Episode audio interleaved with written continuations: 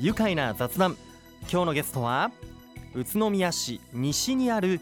空き家を活用した民営の図書館もみじ図書館を手掛けた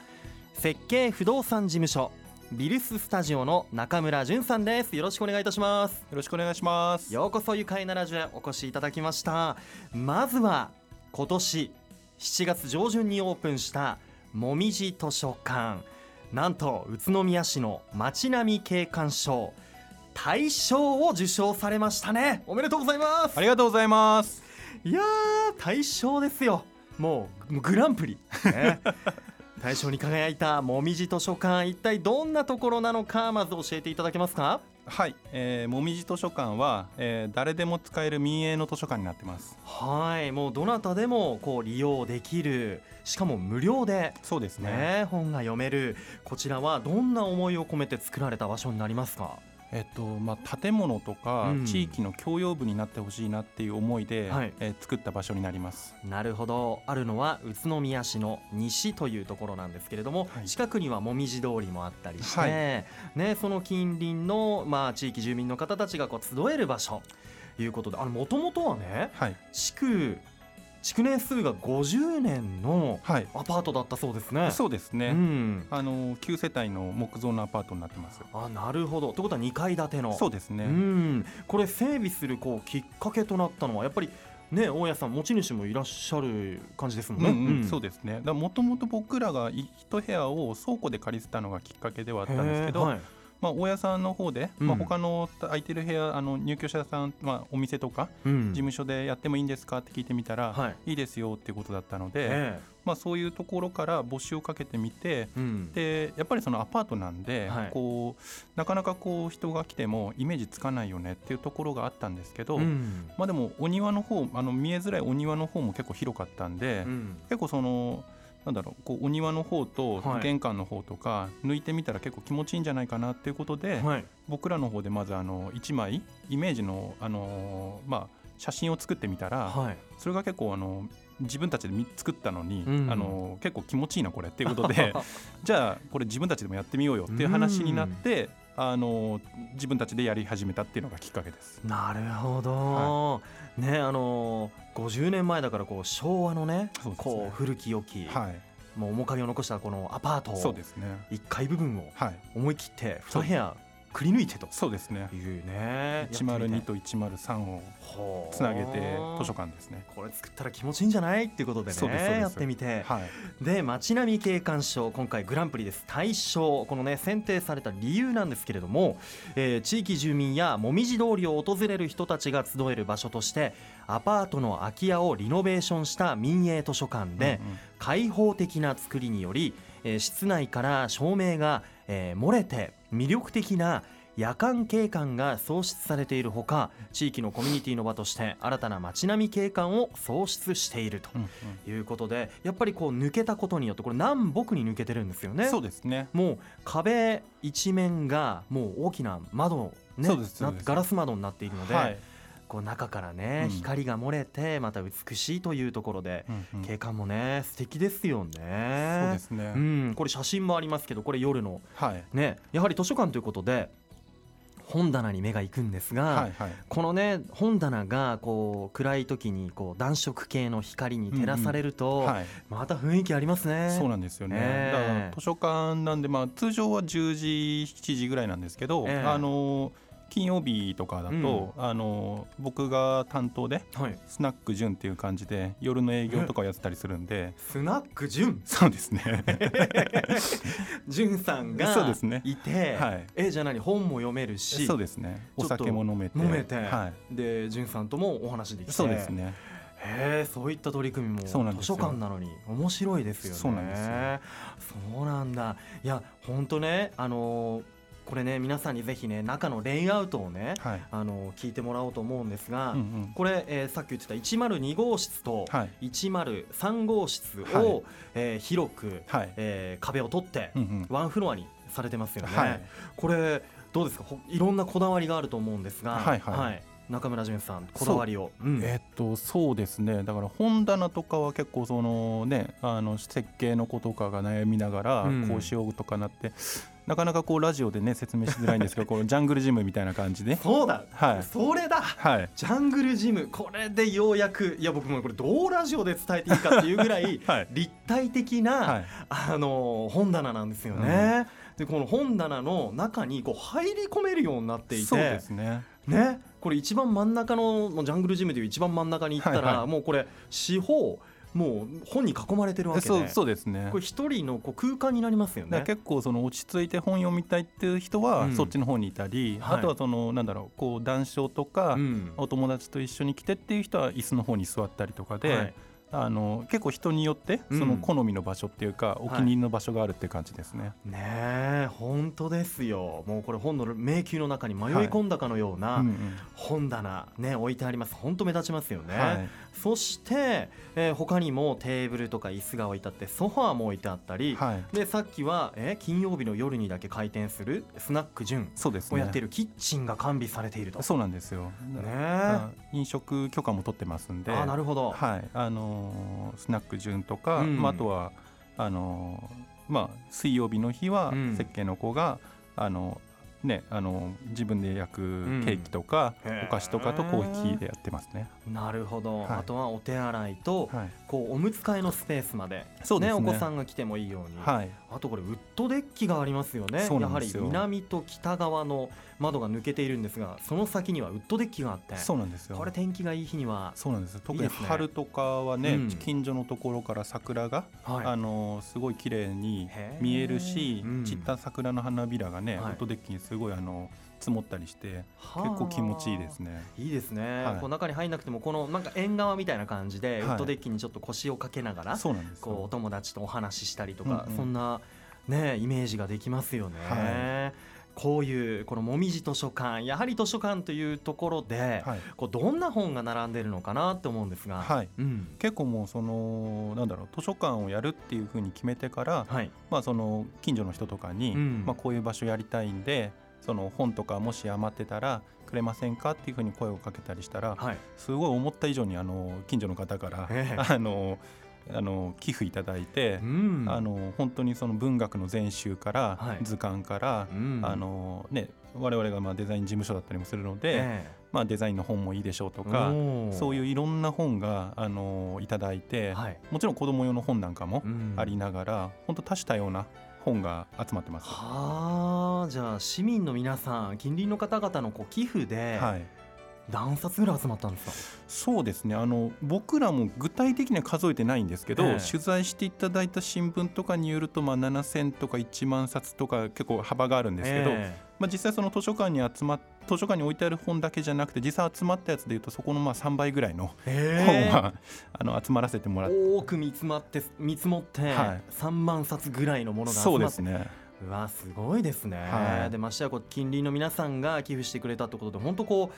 この地元のライブラリーって感じですよね。そうなんですよ。地元の皆さんがこう読んできた本とか。そうなんですよ。えー、結局ねそれでこう近所の人とかが家とか以外に私の置いた本ここにあるんだっていうふうに他のご近所の方紹介してくれたりとか、うん、結構そういう意味で面白い。面白い、はい、おすすめの読ませたい本があるのよそうなんですよもみじ図書館に置いてあるから読んでみてみたいな。この本私寄付したのっていう感じで。ああ面白いですね、はい、今どんなこう利用される方多いですか？結構そのまあ近所に幼稚園があるので、うん、幼稚園帰りのあの子供とママさんとか、うんあと本当にあのドーナツ買いに来てそのままフラッとこう食べていいですかとか、えー、そういうふうな方とか本当に結構フラッと、うん、あの来てくれる方が多いですね。うん、なるほどね、はい、近くのねドーナツ屋さん美味しいお店あります。テイクアウトしてここで本を読みながら過ごすのもありだし、そうですね。ね金曜日の夜はスノック順もやってるしそうですね、えー、あとは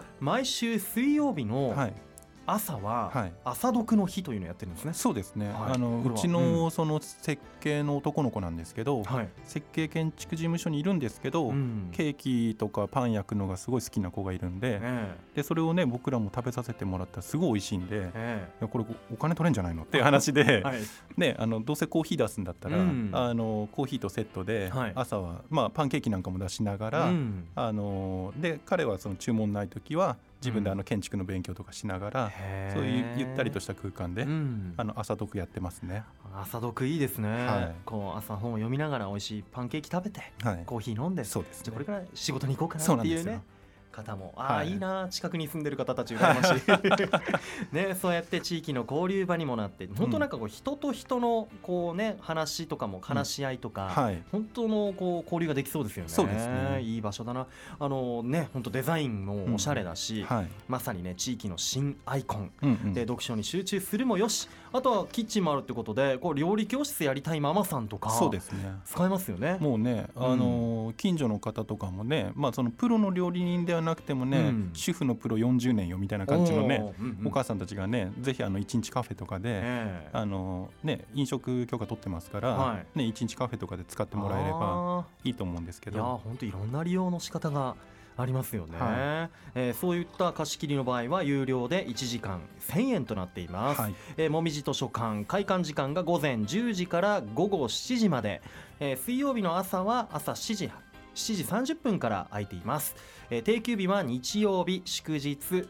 第2第4土曜日で利用は無料となっています、えー、お問い合わせですがビルススタジオ028-636の5136 028-636の5136番。ぜひラジオを聴いている皆さんも足を運んでみてください。それでは後半も中村さんにお話を伺いましょう。ここで一旦ブレイクです。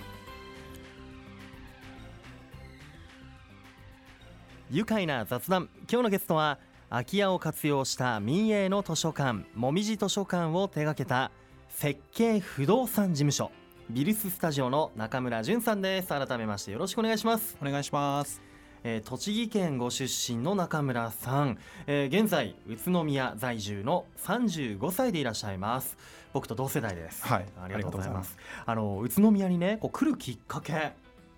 きしたいんですが。まあもともと栃木市出身なのではい、であの東京であの営業職やっていて、うん、でまあ、震災の年にその辞めてでそれであのその後鎌倉とかでゲストハウスのスタッフをやっていたんですけれども結構その、ね、いろんなところでもともとその、ね、営業だったんで、はい、まあ、その物を売る仕事はしたいって思いながら、うん、その鎌倉とかでね結構自由にいろんな仕事をしてる人たちを見て、はい次する時はね自分の好きなものを売りたいなっていうふうに思って、うん、でそれであの実家に戻ってきて、えー、まあ、栃木も久しぶりだったんで、うんうん、なんかそのまあ例えば栃木だったらその、ね、面白い建物とかいっぱいあるんで、うん、そういう建物をきちんと人に紹介する不動産かもともと大学ではその林業を専攻してたんで林業の仕事をするか、うん、まあ、あとは神社の神主になるかっていう感じで3択で迷ってて、はいはい、まあ、それでなんかこういろんなところにねこういう、まあ、人間でちょっと帰ってきて、うん、こういうことやってみたいんですけどって誰かなんか面白い人知ってますっていうふうに聞いてもらったら、はい、あのうちの社長あの塩田を紹介してもらって。はいそう。それであの塩田さんのところに行って話聞いて一緒に働きたいですって言って、うん、それであの働き始めたっていう感じですね。なるほど。そういった流れがあってで塩田さんにもうこう自然と出会っていくという、はい、塩田さん以前もねこの番組に出ていただきましたよ。あのやっぱりね地域の魅力を深める活動をされていらっしゃって、はいはいはい、あとはやっぱりねリノベーションにしても第一人者かなというふうに思うし、古き良きものにこう価値を見つけていくっていうね。はいはいはい、へいやじゃあ、あのー、塩田大成さんね、はい、代表、えー、務めてらっしゃいますビルスが手掛けたシェアハウスがありますよね、はいはいはい、宇都宮。鎌川リビングとか。鎌川リビング、はい、栃木県の第1号のそうですね。シェアハウスだったと記憶していますが、はい、じゃあそちらにも関わって。そうですね、うん、あのオーナー今のオーナーさんに物件を紹介したのは、うん、あのまあ僕でその後まあ改装の,、はい、あの相談とか設計をしたのが塩田っていう形で。もともとねあれはまああの物件があってもともとカプセルホテルとビジネスホテルっていう感じだったんで、うん、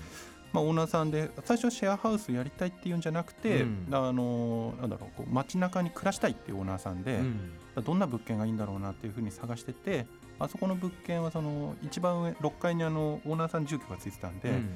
ね、あの周りはあのこう3階ぐらいの建物だったんで、はい、もうそこで6階からの眺め宇都宮が一望できる眺めっていうのが、うん、いやこれいいじゃないですかっていう話ででオーナーさんに提案したらいやいいねっていう話で、うん、ただまあね1階から5階がまあ全空きなんで、うん、あのじゃあここどうするよっていう話で,、でまあ、塩田ももともとその外海あの海外にいましたし、はい、僕もゲストハウスとか、ね、はい、鎌倉の、いたんで。こういうねその、まあ、シェアリングっていうそのシェアハウスっていうのが、栃木1個もないっていうのが意外だったので、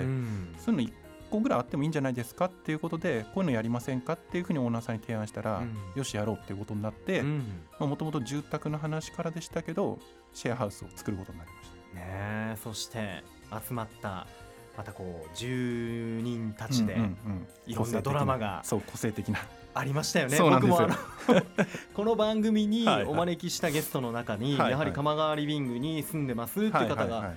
何人もいらっしゃいましたね。そうですか。はい、あの後ろさんとか、あ後ろくんとか、平田由衣さんとか、平田場をやってる平田場とか、はい、あと八木さんとかね、八木さんとかね、皆さんも多方面で活躍されてる方、ね、ね、個性的で。今卒業されてねそれぞれ和歌山とか名古屋とか大阪にで活躍されてるみたいですけど、ね、鎌川リビングから羽ばたいていった方なんですよ。今も入居者募集中ということで。そうですね、ね、またねそういった個性的な人たちも集まる場でもあったし、はい、今回のこの宇都宮市の西にできた、うん、西にできた話題のもみじ図書館、はい、こちらはまた個性豊かな方も含めあとはもう地域のね、はい、こう古くから住んでる方たちも、こう遊びに来ている場所だと思うんですが、ね、あのもみじ図書館を見ていくとやはりこう元アパートということで、はい、えー、2階建てになっていて今1階部分がそのもみじ図書館ありますよね。えそれ以外の部分、うんうん、っていうのは今後なんかどうして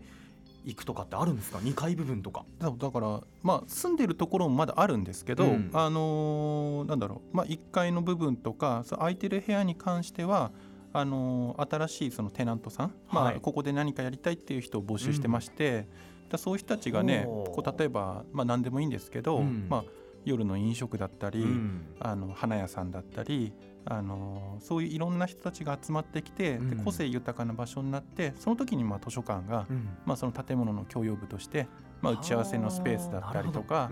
ね、なんかこうちょっとあのティータイムする場所だったりとか、うん、そういうような場所、まあ、共用部っていう形で使ってもらえればいいなっていう感じですね。うん、はあなるほど。じゃあこう商業の場にしてもいいし、うん、例えばねこうマッサージ屋さんが来たりとか。あとはオフィスとして借りてくれる方もいたり、はい、でその共有部分としてもみじ図書館があってそ、ね,、こで打ち合わせもできたりとか、ね、面白いですね。そうなんですよ。なんかあの原宿裏原とかなんかこう渋谷のにありそうなありそうですよね。ねイメージが。わあなんか無限大な部分がありますね、うんはい、あのどうですか？中村さんにとってのこのもみじ図書館のある宇都宮の西地区、はい。えー、もみじ通り周辺というのはどういったところになりますか？そうですね。もともとそのね塩田のねこう、理想っていうかそのねこう美味しいご飯食べれるところがあって、うん、あの美味しいおやつ食べれたりあのお惣菜買ってお家に帰れたりとか、そういうね塩田が言ってたことが実際実現してったりしてそれの集積が今もみじ通りなんで本当何店舗もねおしゃれなお店ができてますもんね。そう。だから本当にそのねこうそういう人たちとこうなんか昨日まあ言